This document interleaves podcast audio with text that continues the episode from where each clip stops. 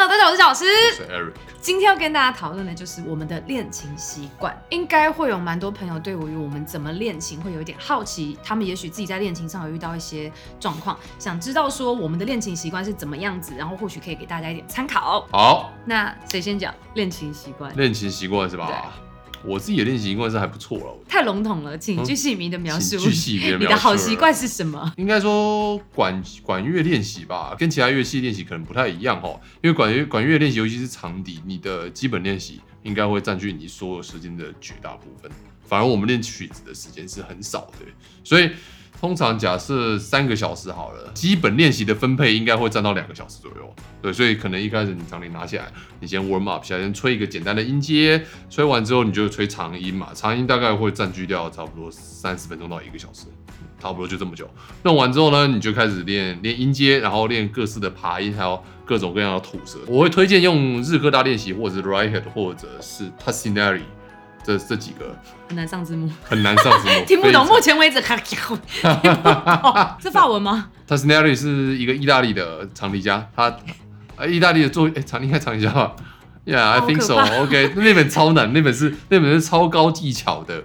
呃，基本练习。是大家现在普罗大众都买得到的吗？它是那里不好买，但是日科拉练习非常好买，这个是一定买得到的，这个是绝对必须要，你没有这一本就不需要。所有学生都有吹了，对，这一定要，这一定要。哦，那再再就是 Maximo East 的那个 The Last Note Day，嗯。嗯，就是你的长音练习，还有你的啊，你的嘴型、你的肌肉怎么样去稳固它。我觉得长笛在这方面会需要下很多的功夫。曲子上来讲，大部分就会是比较音乐跟乐句上的处理啦。这个就很很个人的品味。我个人在练习的时候，通常都着重在基本练习。最后剩下差不多三十分钟左右的时间，我就会拿来练习曲子。那曲子的话，几个面向，一个是如果有音乐会或者有考试你要准备的时候，你就会把这曲子拿出来好好练习它。那再来的就是你自己吹好玩、自己喜欢的曲子，你可以拿出来玩玩它这样。但是基本练习一定要有，你没有这个前提的话。就不要直接跑到去做曲子这件事情。我觉得钢琴练习的方式跟场地应该是差非常多。我们不可能会花两个小时练基本练习，因为没有所谓的长音这个事情，也没有抖音，就是 也没有气的问题。我们小时候一定会练很多的练习曲啦，侧耳你大家都练过嘛？然后什么哈农那些基本的手指读练习，那都是有的。然后还有一些越来越难的练习曲，例如说像是肖邦啊、李斯特练习曲啊那些的。但是那些其实都是 concert a t u 它可以开音乐会那种练习曲，所以我们也不认为它是个练习曲，它根本就是个大曲子。但是我自己从什么时候开始没练练习曲？我从哇，我真的很久没练练习曲。我觉得我好像高中后段要准备考试之后，就再也没有练练习曲了。但是我不知道说练练习曲到底是不是一个就是永远必须要做的一个功课，因为其实我们的很多练习是来自曲子，来自曲子的不同种音型的安排，然后来去。针对那个东西来做分段的练习，嗯嗯，所以我自己的练习，我认为，嗯，如果讲练习长度来讲，倘若你今天有个两小时好了，我觉得就是一个非常非常足够的练习时间了。你当然可以说你可以练六小时，你可以练八小时，但其实你是在台湾念书的学生。讲坦白的，没有什么人一天有八小时可以练琴，很难呐，不太可能。除非你在国外念书，不要睡觉吧。因为因为你在国外念书，他们像你们在法国念书的时候，是不是整天都没有课，就只有主修跟乐团那一类嘛？对啊，你就好好练习。对啊，你根本不用像现在，我们一定要上什么国音数或者是什么选修课程什么。如果大学的话，就是很多的课，我们没有办法这样，所以我们更更要有效率的练琴。我自己的暖手可能是不一定是用音阶开始，你可以用音阶，就是我之前有跟大家讲，音阶可以从慢的开始，然后到快的，一个八度、两个八度、三个八度、四个八度，呃，有一个影片可以看，大家可能可以去看这个资讯栏。然后，呃，稍微的暖手，我不一定用音阶，是因为我有可能拿曲子里面的片段，然后把它放慢弹，嗯，哦，这样也是一种暖手。那再来练习曲子的部分的话，如果我今天是要开场音乐会，这个音乐会曲目有一个小时，我有可能已经到了快要接近音乐会的时候，我必须非常熟悉我的背谱。因为钢琴要背谱，你们根本不太熟悉背谱，是因为你们在国外念书的时候不用背谱，没有在背谱。对，没有背谱。可是钢琴是你在世界各地都要背谱，所以我们背谱对我们来讲是一个很重要的功课，所以必须在音乐会前的一个月，你整个音乐会的曲子都已经背好了，然后再来的时间就是要去慢慢熟悉它，但是还是不能离开谱练习哦，不是说你会背的时候你就不用看谱了。所以我自己会先弹过去一次我音乐会的整个曲目，花了一个小时之后呢，是把它录音起来的，再来就听录音。然后纠正所有的错误，那个小时你就听录音，然后顺便休息一下，因为刚刚弹完一个小时已经累了。然后再来就开始细修每个东西，那可是这种 run 的东西可能不一定每天嘛，因为你还是需要花很多时间去练习部的。所以我认为，呃，练习曲我们跟你跟你们可能不太一样，就是没有那么多练习时间。但是钢琴练习的话，最重要的是在，我觉得很多人的问题是在不知道怎么样休息。哎，很多人会一直往死里练，像我的学生，他们都会练到受伤，然后不知悔改。我说你如果痛，你如果真的现在弹下去，你觉得不舒服的时候，就是要休息的时候。不要再盯了，不要再盯了，因为你盯下去，它不会比较好，有可能会因为你身体的因素而导致你弹不好这个东西。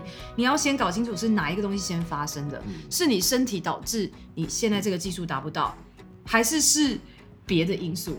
因为我有学生，他的问题是在于说，他说他觉得他自己的心理状况，哎，一直无法突破，他是不是不适合音乐？哦，我认为他是练到练太多太紧绷，然后每天身体都是痛的。我跟你讲，全身都是痛的。你练多绝对没有比较好啦。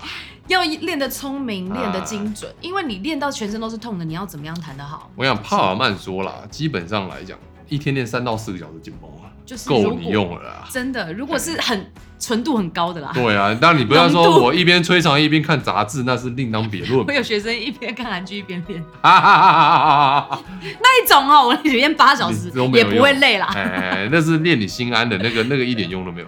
如果像我一样筋骨不是特别好的话，其实我在大学开始，我哎研究所吧。我开始工作越来越多，然后弹曲子越来越多的时候，我觉得身体感觉紧绷。其实每天早上我会先做一套暖身操，是老人家那种哦，就是真的，我会先六点多出门之前，先在家里做一个十五分钟暖身操，他就是叫你放松，哼哼哼，这样放松，然后什么怎样放松，然后怎样放松，然后头怎么样怎么样，做完一整套之后，我再出去整天的工作跟练琴，嗯，就是这样。所以我建议大家一定要在身体上做很好的调配，你有那个本钱，你才有办法去应付这么这么多的体力的工作。其实你学音乐跟运动选手真的是蛮像。觉得对，像我现在本人虽然讲话这样，但是我这前面一整排都是痛的。我跟你讲，我两侧的肌肉也都是痛。所以我们这两个筋骨很不好的人，非常。现在跟大家讲说，练琴的，你 练琴你要职业伤害，走长远啦。我呀，你不然你你一直练一直练哦，你到最后肌肉疲乏掉，你到最后你就弹不出东西来了。我觉得还有一个很重要的是，呃，练琴的时候不是只有你的肌肉在练琴，因为我刚刚为什么说长笛来讲不会花那么多时间在音乐会的曲目，其实我花非常多的时间在读谱，还有去看作曲家的故事。还有去研究这个作品它是怎么样诞生的，然后它的时代的背景是怎么样。比起一直一直在吹曲子同一个段落，你要去研究这些背后的意义更重要，因为它这些东西呢，它可以让你更有音乐性，更知道这个时代的 style 要长什么样子。那比如说，我现在在练莫扎特，好了。那我就不会只有一直听长笛，或者我不会只有练这个乐段，我会去把很多莫扎特的钢琴作品，或者是其他歌剧作品歌剧啦，我觉得歌剧最重要。如果那一个作曲家要写歌剧，嗯，歌剧通常都是 the masterpiece。对，所以我真的觉得你要把它抓出来听啊，嗯嗯，因为因为这个是你了解这个作曲家 style 最重要的事情。而不是说我今天一直吹一直吹，那你一直吹其实是你自己脑袋自己认为是这个样子，而不是说实际上真的是应该长这个样子。所以自己练琴的时候，自己对于音乐的品味也要同时提升。对，你如果同时能够提升的话，那在你练琴上面就是更有效率，因为你能够很快速的、精准的描述这个时代所需要的整个音乐的方向。没错，没错，没错，会比较好。嗯，那希望给大家这个我们自己练琴的一些经验，希望大家都会有所帮助。那希望大家喜欢今天的分享，喜欢的话记得分享、赞留任何低端粉，你们这就是订阅我们，打开小铃铛，拜拜。